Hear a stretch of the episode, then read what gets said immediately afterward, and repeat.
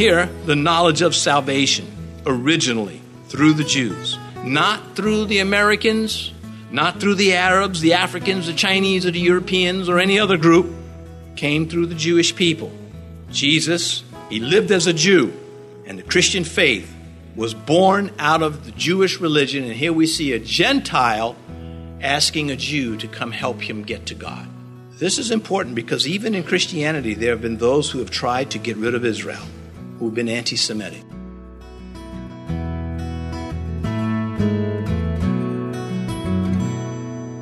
This is Cross Reference Radio with our pastor and teacher, Rick Gaston. Rick is the pastor of Calvary Chapel, Mechanicsville. Pastor Rick is currently teaching through the book of Acts.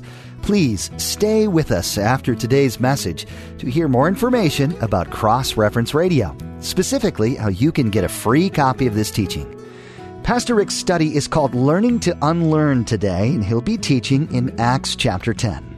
When Judaistic Christians went up to Antioch and they tried to get the Christians to follow, you know, Judaism, dietary laws, circumcision, stuff, and stuff like that. Paul, Paul went ballistic, him and Barnabas. And they said, well, fine, we'll take it to Jerusalem. And they go to Jerusalem there and they have the council. And Peter stands up in defense of Christians, of, of, of being converted to Christianity without having to become Jewish. And it's not anti Semitic at all. Acts chapter 15, verse 10. This is what Peter says, and he's pointing to how the rabbis injected these laws on the people that God never put on them. We have to watch doing the same thing as Christians, because there are Christians that will come and tell you things that the Bible does not tell you to do. And they'll speak it as though it's a commandment of God. You're sinning if you don't do this you don't do that. You don't wear, you know, wooden skirts, uh, or something. So Peter says, Why do you test God by putting a yoke on the neck of the disciples which neither our fathers nor we were able to bear? He's saying the rabbis, they just loaded us up with rules that who could follow them? And so when he says, You know, it's unlawful for me to come in your house, it's like, uh, it's not like, it is this fact. It was never prohibited in the first place. And, but he still has to overcome this. He's been raised this way as a Jewish man. But God has shown me that I should not call any man common or unclean. May God show us too. So God overruled these teachings that were wrong. And it, it, it, took miracles, it took dreams and visions to, to get this rolling. Now we have the scripture, now it's codified for us. We don't need a vision to understand so much of our Christian faith. Verse 29 Therefore I came without objection as soon as I was sent for. I asked then, For what reason have you sent for me? Well, fair enough. Why am I here? And uh, Peter says that it is because God prepared him. God, I'm here because of God. I'm not here because I felt sorry for you. I'm not here because I always wanted to see Caesarea. I'm here because God sent me. And I fear, you know, many times Christians go in, you know, on mission trips because they just want to see the place. I'm going on a mission trip to Naples, or I'm going on a mission trip to Maui. Uh, yeah, uh, if, uh, fine if God's sending you there, but if it's like exciting, uh, maybe maybe you shouldn't be going. Well, I don't want to judge because I know I've hit 20 or 30 people. Uh, at some point, somewhere, you're going to get it, but tell God, not me. Uh, I said, but you said it. I'm going to tell you. Uh, moving back to this, Peter came without objection once he knew it was the Lord. Once he had that green light from God, he was off with his assignment. Verse 30 So Cornelius said, Four days ago I was fasting until this hour. I have to pause there because it's a little confusing, verse 30. It reads as though he's still fasting, and I don't believe that is the meaning he was he didn't give a time. He said, I was fasting to whatever hour it was until the ninth hour. That that is how he is saying it. So so Cornelius, verse 30, said four days ago, I was fasting until this hour, and at the ninth hour I prayed in my house, and behold, a man stood before me in bright clothing. So he's recount, recounting to Peter the vision that he had that started in verse 1 of this chapter. verse 31, he continues. And he said, Cornelius, this is what the man in the bright clothing said to him, Your prayer has been heard, and your alms are remembered in the sight of God. I have thought about this prayer so many times, this, this moment, from verse 1 and here again, many times in my Christian walk. When is God going to answer my prayer? When am I going to have that Cornelius moment? Rick, I've heard your prayer. No. I don't want to hear that. I want to hear it granted. It has been granted unto you. But I will add, there are many prayers that I have not made that God has answered, if I can say it that way. In other words, He has given me things that I have not even asked for.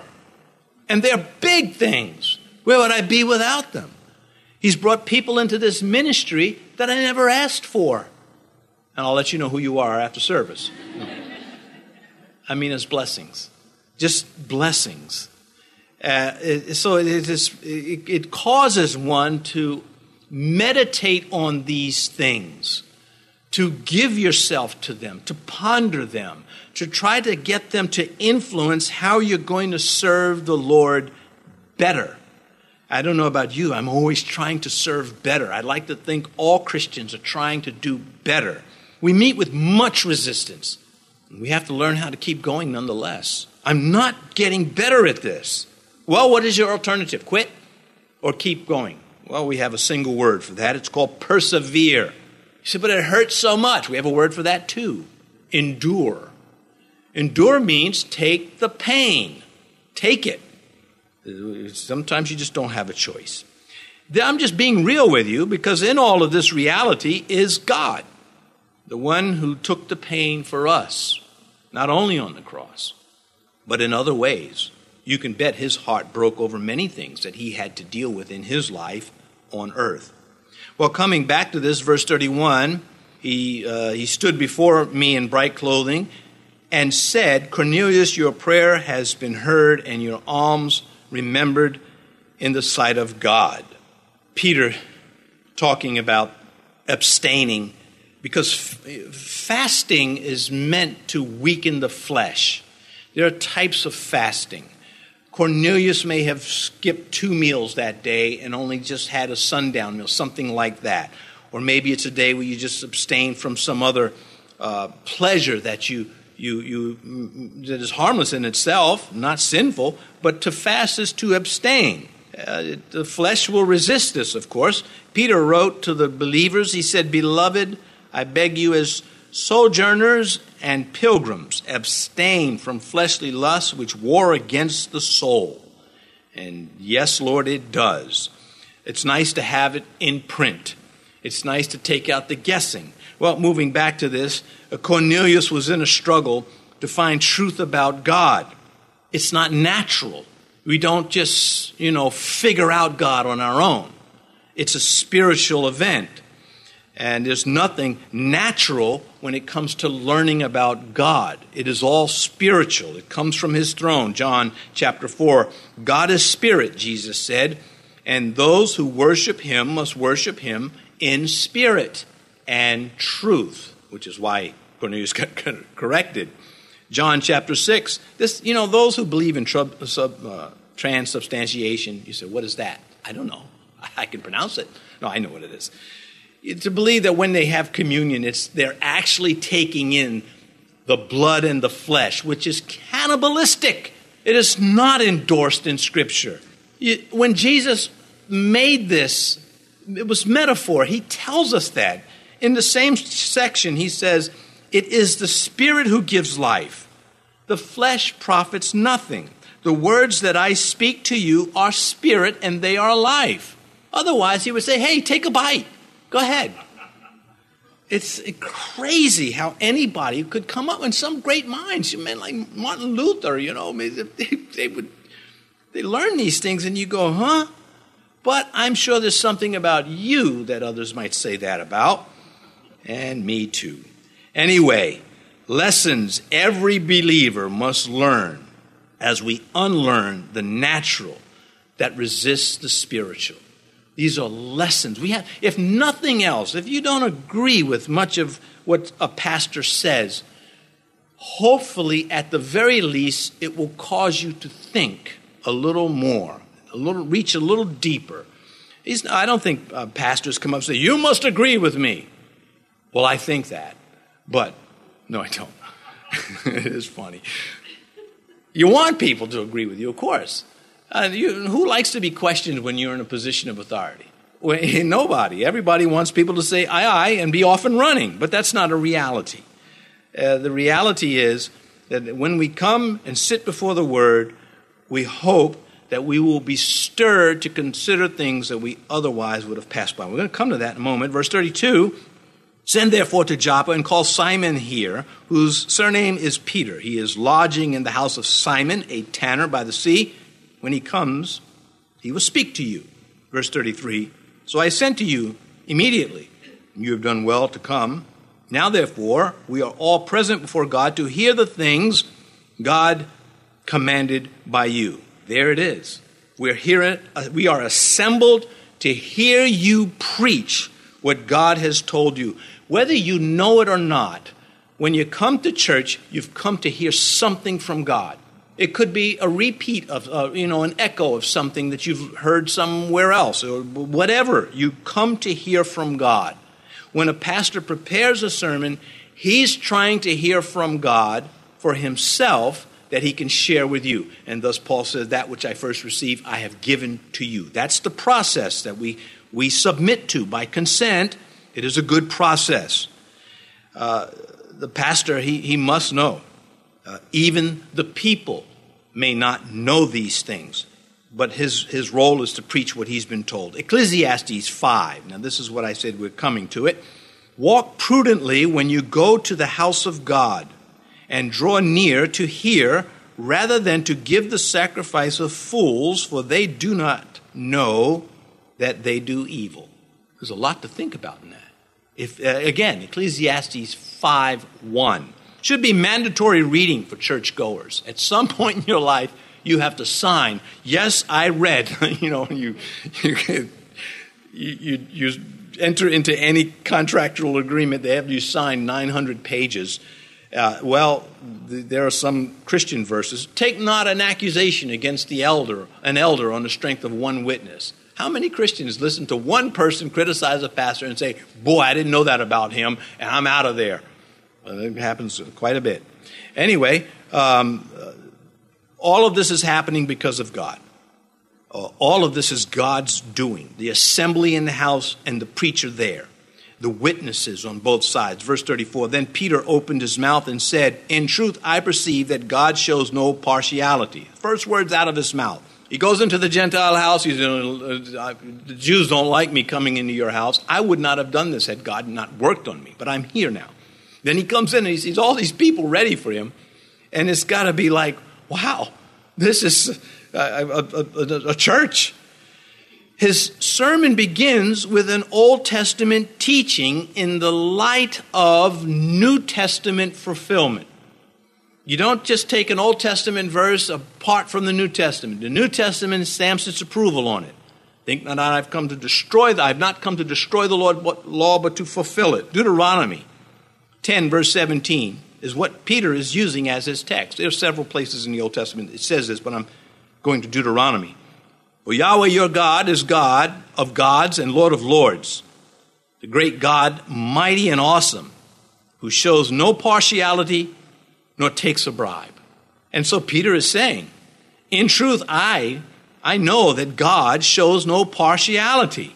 Probably for the first time in his life, he fully understands this verse, its connection to what he is doing and its application. He now understands, before it may have been limited, well, God likes the rich people just as much as the poor people. Now it's Gentiles as much as Jews. It's expanded. And so he says, in truth, I perceive that God shows no partiality, verse 35, but in every nation, whoever fears him and works righteousness is accepted in him.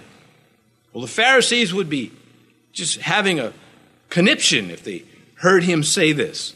No one has favored status with God because of their ethnicity. No one has favored status with God because of their gender or their wealth or their nation or their education or how much hair they have. You should point that out. It's important to me. So here Peter speaks to all humanity. God is not interested in the things that you might think is important unless he says so. And he is eliminating a lot of stuff here when he says, But in every nation, whoever fears him and works righteousness, that one is accepted. Not some credentials, not some country that you're from. 2 Corinthians chapter 5, one of the sweetest verses in all the Bible. For he made him who knew no sin to be sin for us, that we might become the righteousness of God in him. Jesus became me on the cross. He became you on the cross. He became the sinner on the cross. And that's what this verse is saying. He made him who knew no sin, he was sinless, no one else has this status, that he might become, uh, that we might become the righteousness of God. And so that's why Paul could say, There is now, therefore, no condemnation upon you. But, how do you look at other people? Maybe you just look down on them because they're not doing as well as you in school or in life, or maybe they just uh, don't have the upbringing you have. Maybe you just don't care for them. Whatever it is, you better check that snarkiness. It's not acceptable to Christ. If you claim to belong to Christ, then try to belong to Christ. And don't think that you can have these timeout sessions where you can treat people with contempt because uh, you're a snob. Uh, I'm not saying that you're a snob, but I am saying we're all susceptible to this kind of behavior, and it is not acceptable. Israel gave the world the scriptures and the prophets. God did it through them. Romans 3, verse 2. To them were committed the oracles or the utterances of God. That's where our scripture starts. The Jewish people. And within those utterances, those oracles, we learn the only way to God, the only way to salvation, and the true purpose that belongs to us. Had God chosen a different ethnic group than the Jewish people, they would have given the world the scriptures, and they would be the ones that would be alienated by the rest of the world because it is spiritual. When Satan found out, you mean this people has been singled out to bring the oracles in the, in the early stages? Satan has heightened up his attacks on them. And not only for that, but because of the prophecies that revolve around Israel, making the Jewish people as a nation God's time clock for eternity. Well, Satan hates that. And so he tries to destroy the Jewish people so that he can prove God is wrong because he is spiritually insane.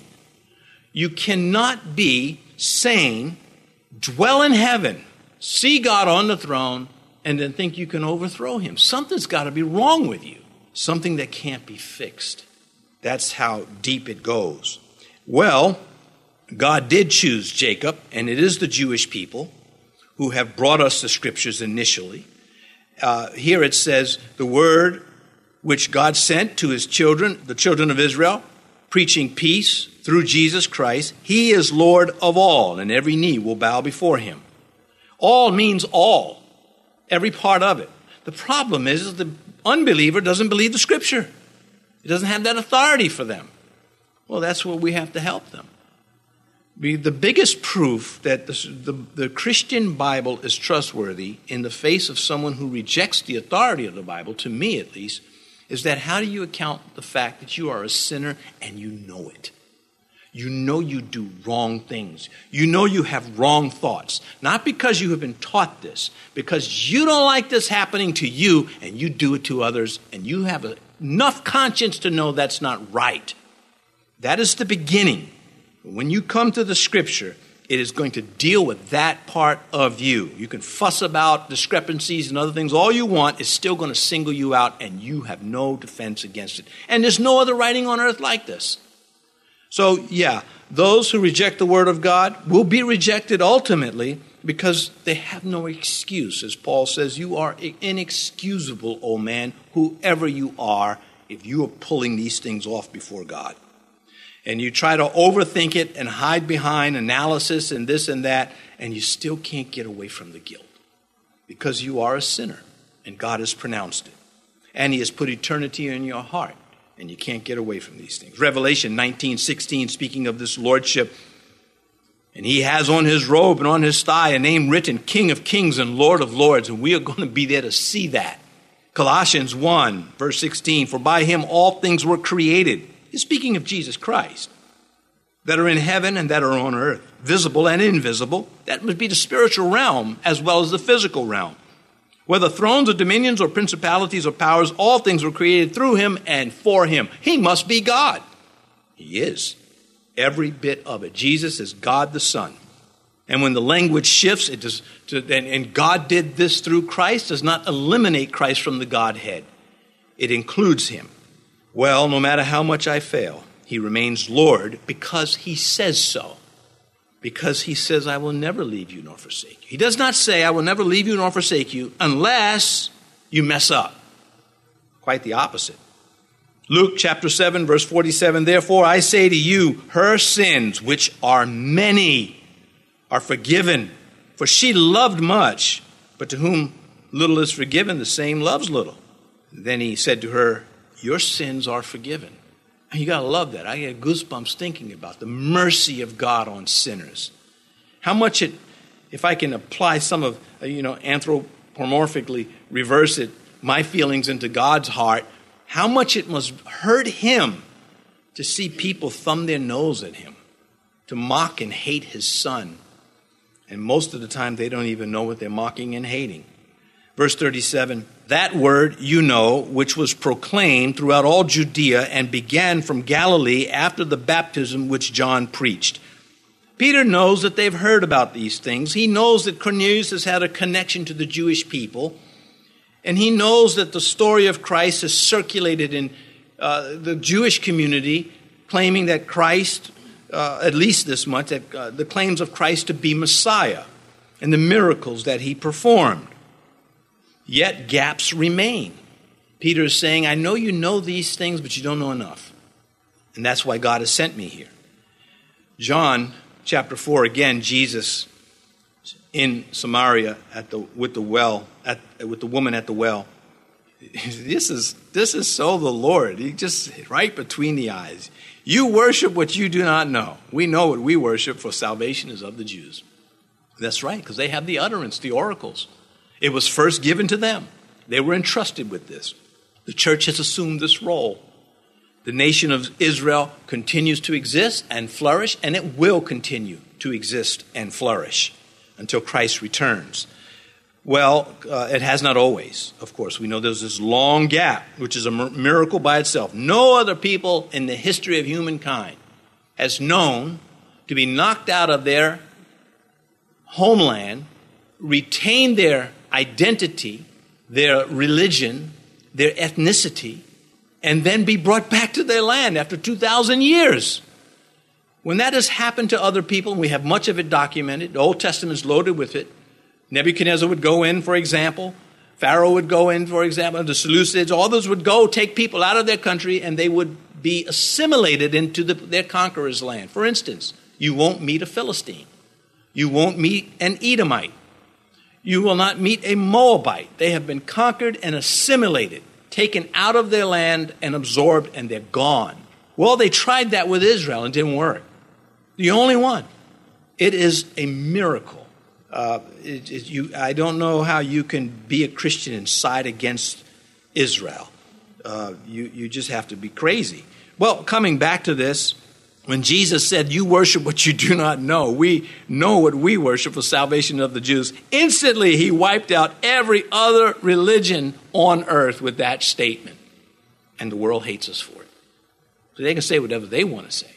But we can say, ah, we disagree. they don't like that. Well, they're going to have to learn to live with it. Well, here, the knowledge of salvation originally through the Jews, not through the Americans, not through the Arabs, the Africans, the Chinese, or the Europeans, or any other group, came through the Jewish people. Jesus, he lived as a Jew, and the Christian faith was born out of the Jewish religion, and here we see a Gentile asking a Jew to come help him get to God. This is important because even in Christianity, there have been those who have tried to get rid of Israel. who've been anti Semitic. You've been listening to Cross Reference Radio, the daily radio ministry of Pastor Rick Gaston of Calvary Chapel in Mechanicsville, Virginia. As we mentioned at the beginning of today's broadcast, today's teaching is available free of charge at our website. Simply visit crossreferenceradio.com. That's crossreferenceradio.com. We'd also like to encourage you to subscribe to the Cross Reference Radio podcast. Subscribing ensures that you stay current with all the latest teachings from Pastor Rick. You can subscribe at crossreferenceradio.com or simply search for Cross Reference Radio in your favorite podcast app. Tune in next time as Pastor Rick continues teaching through the book of Acts, right here on Cross Reference Radio.